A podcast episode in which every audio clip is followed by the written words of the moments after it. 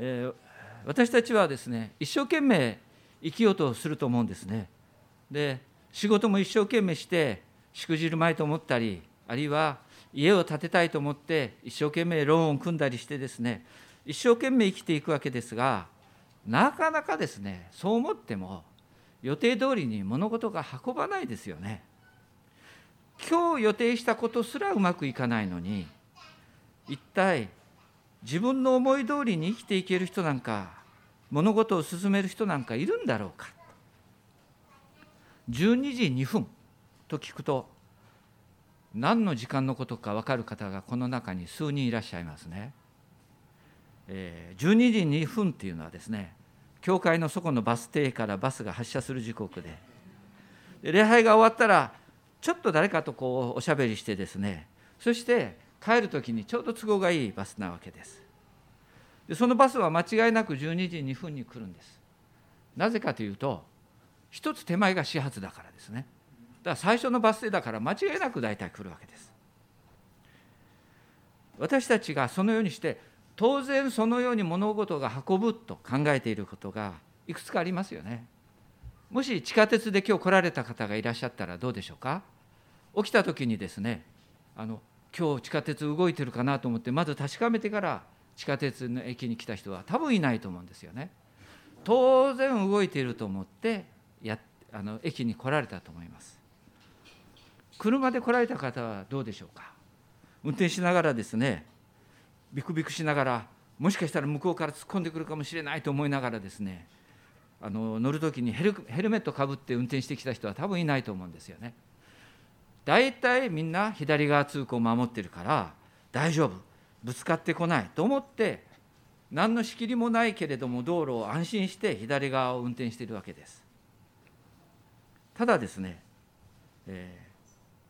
ー、今ですねちょっとあの運転免許をあの取ろうとしている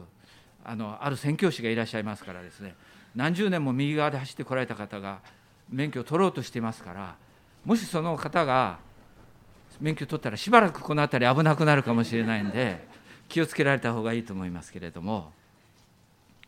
私たちの生活はですねまあこういう感じで多分そうだろうとこういうふうに運ぶだろうということで大部分成り立っているわけですよね。しかし多分大丈夫とかそういったことで済まされない世界というのもあります例えばですね今日のこの百人隊長という人が所属する軍隊というところですよね。軍隊というのは命令にきっちり従うっていうことがそのことによって成り立つ組織ですよね。で私たちは今日はこの百人隊長の話から神様の権威ということについてちょっと考えてみたいと思いました。皆さんはイエス様が子供時代を過ごしたところご存知だと思うんですね。ナザレの村っていうところで子供時代を過ごされたけどその後どこに行って生活されたかご存知ですか？その後は次はですねカペナウムという町になったんですね。それは先ほど読んでもらった8章の次の9章の一節というところを読むとですねイエスは自分の町に帰られたと書いていますのでこれがカペナウムのことなんですけれども自分の町この時ですね。そういうふうになっていますでガリラヤ湖っていう湖があの視界の上の方ヨルダン川の上の方にありますけどそれの北側に、えー、位置している非常に景色の美しい町えー、そこガリラヤ湖の北岸にカペナームがあったわけです。でそこに突然ですね一人の百人隊長が「お願いです」って言って出てくるところから始まったわけです。で福音書あのルカの福音書を見ますとこの時実際に出てきたのは百人隊長本人ではなくて、えー、使いのものであったことが分かっていますけれどもまあマタイはそんなことは省略してですね物事のあの要所要所だけ書いています。で6節にあります百人隊長の願い出をちょっとご覧いただけますか？6節に「主よ私のしもべが中部のために家で寝込んでいます。ひどく苦しんでいます。そういうふうに切り出したわけです。中部っていうのはもうご存知の通りですけど主に脳の血管が詰まったりあるいは脳の血管が破れたりして命に関わるようになる病気ですよね。で高齢者だけでなくて30代とか40代の方も結構発病されているようです。神経を得られますから片側だけ麻痺してきたりあるいはもう全身寝たっきりになったり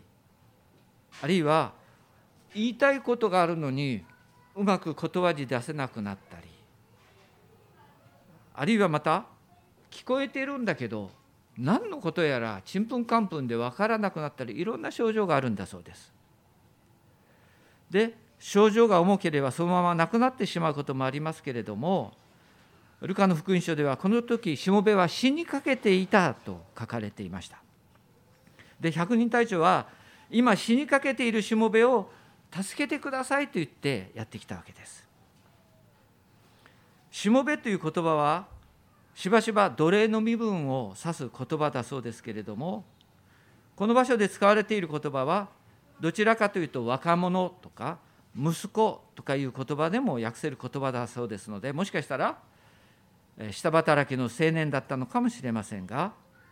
いずれにしろ百人隊長はこのしもべのために今自分たちが占領しているその土地の住民に頭を下げに来たわけですね。百人隊長ってどのくらい偉いんでしょうか当時のローマでは一軍団は6,000人ほどで構成していたそうですけどその一軍団が千人隊長のもとで6つに分けられてでそれぞれの千人隊が10の部隊に分けられて100人隊長で構成されていたと。で今の NATO の北大西洋条約機構の部隊編成でまあ比較しますと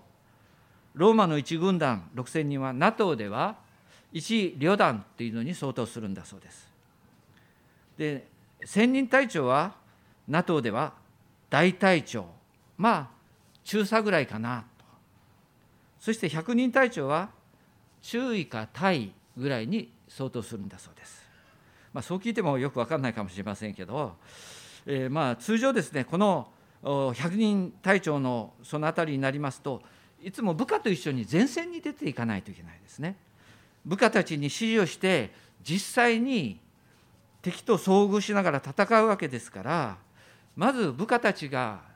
命令を聞いてくれなかったら仕事にならないわけですね。だからとっても統率力が必要でした。で部下たちから信頼されてそしてまた同時に部下たちから恐れられなければ指揮はできなかったと思います。その百人隊長があここに来て、えー、お願いをしたわけですけれども主の答えは何かというと7節ですね。イエスは彼に行って彼を治そうと言われたと書かれています。よかった。あ来てくださるんだと。普通ならそう思うはずです。お願いに来て行って治してあげようって言ったんだからあよかった。早くこちらですと言いたいと思うんですが8節と9節を見ますと意外なことですが彼はおいでくださることを丁寧に辞退しているんですよね。8節と9節ですがしかし百人隊長は答えた「主よあなた様を私の屋根の下にお入れする資格は私にはありません。ただお言葉をください。そうすれば私のしもべは癒されます。と申しますのは私も権威の下にあるものだからです。私自身の下にも兵士たちがいてその一人に「行け」と言えば行きますし別の者に「来い」と言えば来ます。またしもべに「これをしろ」と言えばそのようにします。まあそういうわけです。せっかく快諾をもらったのにあおいでいただくわけにはいきませんがお言葉だけください。それで十分ですからと彼は答えたというんです。でこの百人隊長の返事から私は2つのことが教えられたなと思うんです。まず一つはキリストに対する謙虚さですね。彼は自分のようなものにはイエス様あなたを家にお迎えする資格はないと言い切ったわけです。彼はですねいやいやわざわざご足労をいただくには及びませんとかそう言って遠慮したんじゃないんですね、えー、とんでもないと。私にはあなた様を家にお入れする資格はないともうはっきりと辞退しているわけです、えー、当時ユダヤ人たちが違法人の家に行きたがらないのは知っていました。常識として知っていましたからユダヤ人に対するそういう気遣いとしてはですねまああのお入れするわけにはいきませんというのは当然ですけどしかしそんなレベルで言ってるんではなくてとても私の家に来ていただくわけにはいかないと本心から言っているわけです。どうしてこれほど謙遜になれたのかなと思ったのです。俳優の高倉健さんという方が話しておられましたけれども彼がですねある日車で出かけてですね都内のどっかでちょっと車を止めて、えー、まあのなんかしてたんだそうです。そしたらですね突然ですね酔っ払いがですね後ろのドアを開けてですね乗り込んできてですね渋谷までって言ったんですねこの野郎と思ったそうですけど、まあ、時間があるからいいかと思ってですね渋谷まで送ってやったんだそうです駅に着いたら「運転手さんいくら?」って、えー、彼が言うから「あいりません僕の車ですから」ってそう答えるとですねこの酔っ払いはですねじっとその顔を見てですねだんだん顔が真っ青になってですね「わあ高倉健だ!」って言ってバーって逃げていったっていうんですねきっとその方は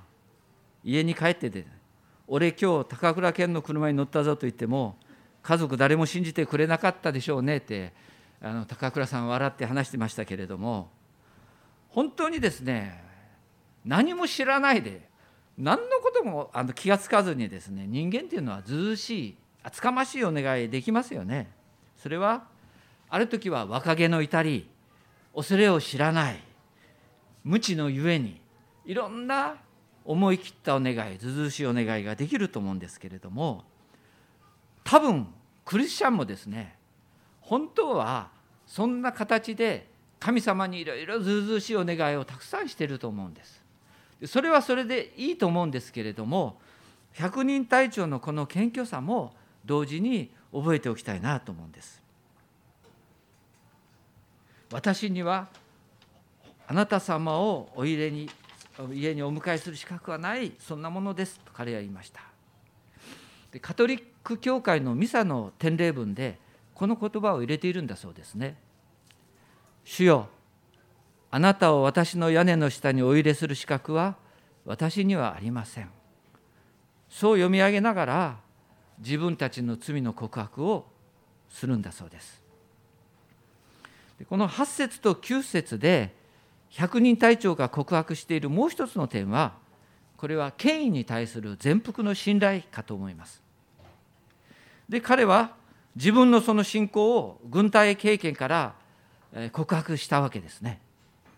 私はいつも上官の命令に従ってきました。そして同じように私の部下たちも私の命令に非常に忠実に従ってくれます。行けと言われたら命がけで彼らは言ってくれるし来いと言えば危険を冒してでも来てくれるんです。とにかく命令したことは実行されます。私の軍の命令でもそうですからましてやイエス様あなたの言葉はもっと権威があるんではないでしょうか。私はそう信じています。彼はそう言ったんですね。軍隊の命令はとにかく厳しそうですね。もしお前今日は見張りに立て今夜は保証に立てと言われててそこで居眠りでもしてたらもしかしたら銃殺されたかもしれない。そういう規律があると聞いています。軍隊の命令にあまりにも忠実であった人としてあの皆さんご存知の元陸軍少尉の小野田博夫さんという方がいらっしゃいますよね彼は太平洋戦争末期の1945年フィリピンのルバング島ということで上官から言われたんですね。個々にとどまって戦い続けよ。で、その日以来、小野田さんは、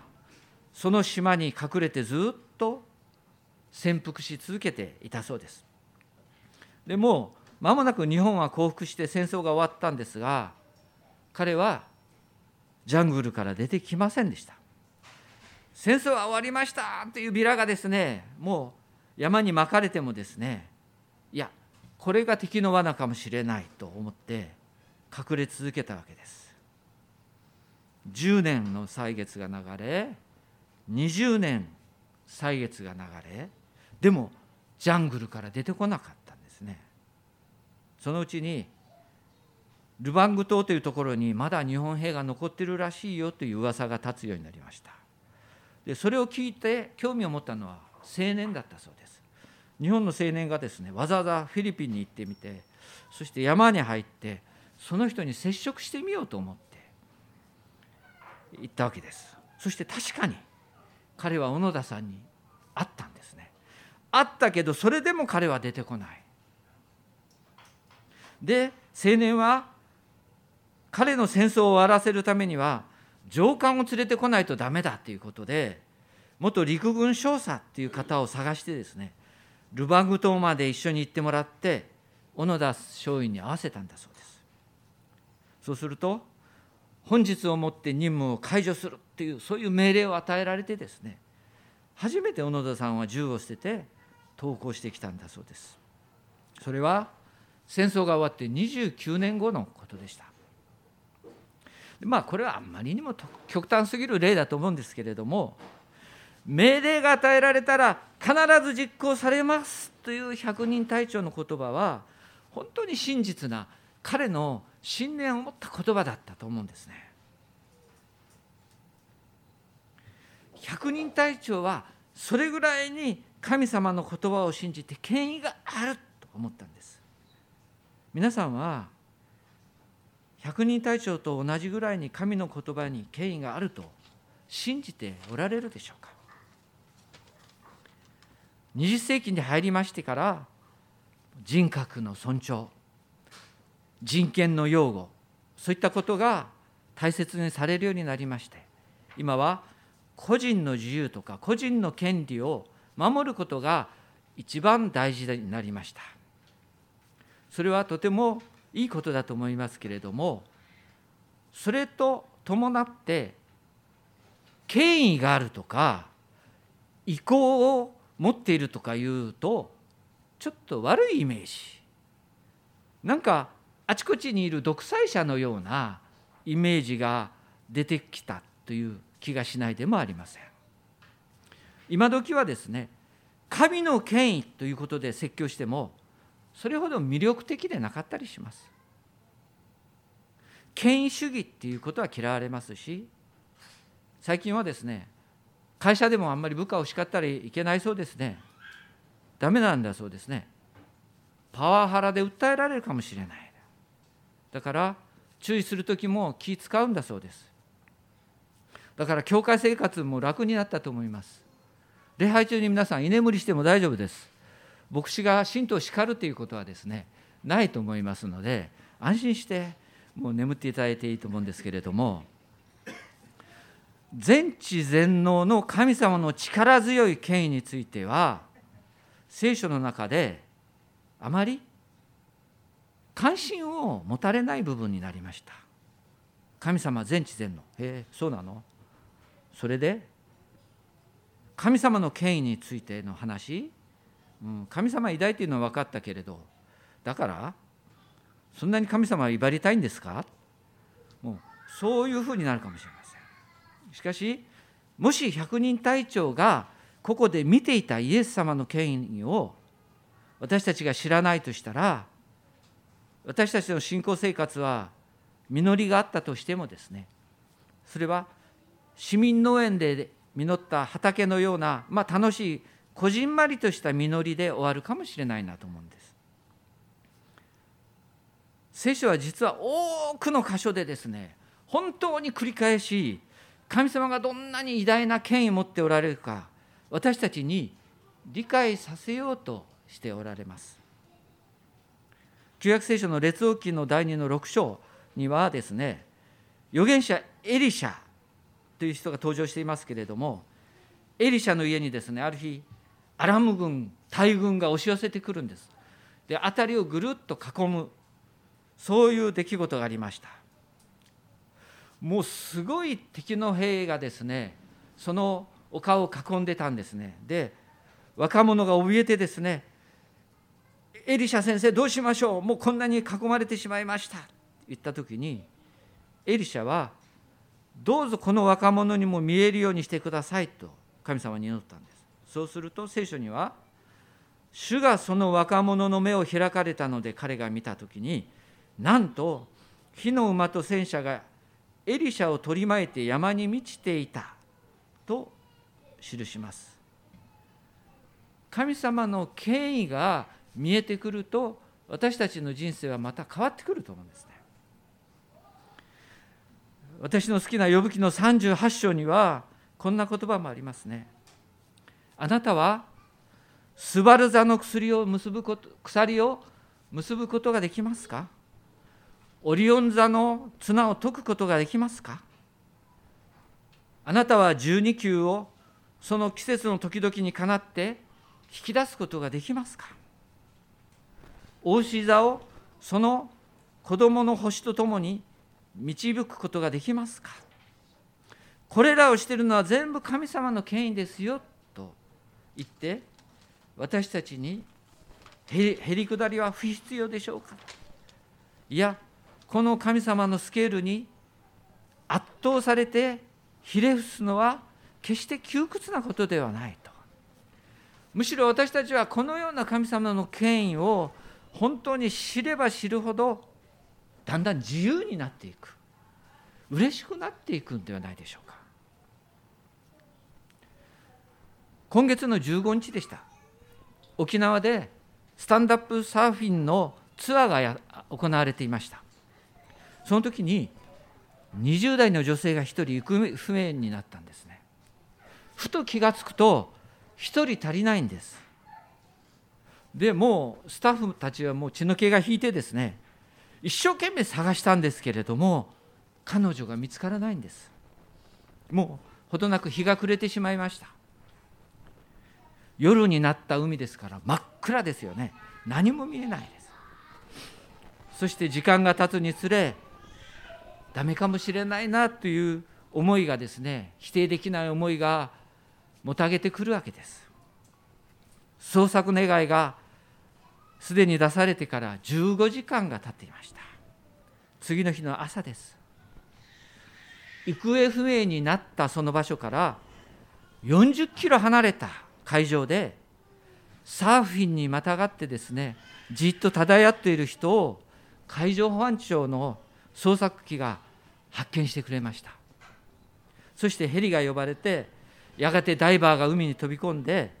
そしてその小さなサーフボードにしがみついている彼女のところに泳ぎ寄った時に彼女は泣きながら震えていたそうです。よく見つかったなと思ったんですね。40キロ流された。まあこれを距離で例えたらですよ。40キロって言ったらよくわからないけどもしその方が福岡の天神で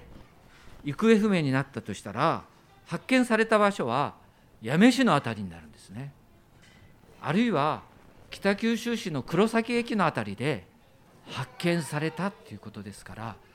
どれだけ捜索が大変だったろうかなと思うわけです。そのようにして助かった人はきっとですねこの海上保安庁が持っている捜索力捜索能力とか機動力の素晴らしさに実感してですね感謝感激涙を流すんじゃないでしょうか。エペソ書の1章の18節19節にこういう言葉がありますね。またあなた方の心の目がはっきり見えるようになって神の召しにより与えられる望みがどのようなものか。生徒たちが受け継ぐものがどれほど栄光に富んだものか。また神の滞納の力の働きによって私たち信じる者に働く神の優れた力がどれほど偉大なものであるかを知ることができますように。ですから私たちは神様の愛だけでなくてもっともっと神様の権威と素晴らしさも知りたいなと思うわけです。神様の権威を知るということは神の国がどんなに素晴らしいかということに驚いていける福音の恵みかと思います。あの芝の女王がソロモンの王国に来た時に私はソロモンの評判を聞いてどんなに素晴らしいかと予想していたけどいや予想を上回って聞いたことを上回って素晴らしかった。そういう素晴らしさが神の国の権威にはあるということです。百人隊長は言います。イエス様私はあなたが病気を治れと命じたらそれを実行できる力を持っていらっしゃると知っています。どうぞ私のしもべのチューブが治るようにお言葉をください。彼の信仰この主イエスの偉大な敬意に対する信仰に対してイエス様はとても感心したとそして称賛したと記しています。その後しもべは癒されました。私はこの百人隊長にはこの世界がどのように見えていたんだろうかというのを考えたわけです。でこれを皆さんにも一緒に考えていただきたいと思ったのです。信仰を持って生きるということは戦いながら生きるということです。私たちの戦いはなかなか予定通りに物事が進まないことまた聖書に書いてある通りの世界ではないということに対する戦いでありそして、えー、時として孤独な戦いかと思います。私たちはこうやって日曜日に教会に来て一緒に礼拝を捧げることはできますがこの後でまたちりぢりバラバラにそれぞれの場に戻らなければなりません。そして自分の一人の場で戦わなければいけないと思うのです。その時私たちはキリストの一員として戦わなければならないでしょう。でそれが非常に孤独であって個人戦をするように思えるかもしれませんがそこに行くように送ってくださっている神がおられる限り私の戦いはそれはまた神の戦いでもあるわけです。聖書は世界中の歴史がその隅々に至るまで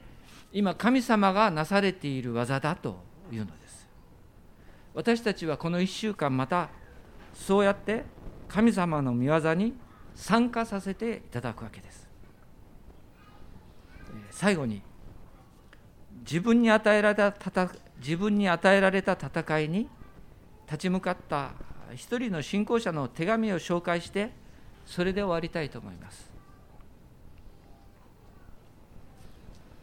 皆さんへ大切なお願い。末期がんの宣告以来たくさんの方々が熱い祈りを寄せてくださり感謝でいっぱいです。ある方は LINE である方は駆けつけて祈ってくださり本当に感謝の涙が止まりません。私のようなもののために皆さんが示してくださる愛をもったいなく思います。ところで皆さんにお願いがあります。多くの方が私のがんが癒されますようにと健康の回復を祈ってくださいます。ですが私の目指すところはそんなところではありません。私の信じるイエス・キリストはご利益信仰の神様ではありません。これは末期がんが治るがんから生還するということを目的とした戦いではありません。キリストの皆をかけたキリストの栄光をかけた人生たった一度だけ許された信仰の対戦なのです。私はこの対戦に参加させていただいている好みが嬉しくて感謝の涙が止まりません。問題はこの戦いが終結し全てが終わった時そこにキリストの栄光が打ち立てられているかキリストへの賛美があるかどうかなの。ですがんのがんが治って元の生活に戻れてもそこにキリストの栄光がないならばそれは私にとって敗北以外の何者でもありません。私は勝ちたいのです。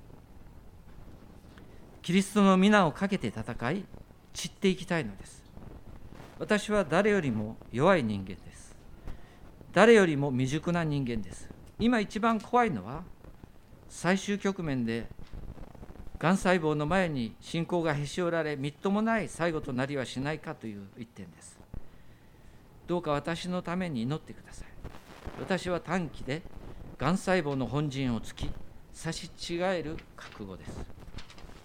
最後までキリストの戦士として勇敢にがんと戦い抜きキリストの証を打ち立てキリストの栄光が表されますように。2016年に田中さんという方が書かれていますけれどもお祈りをします。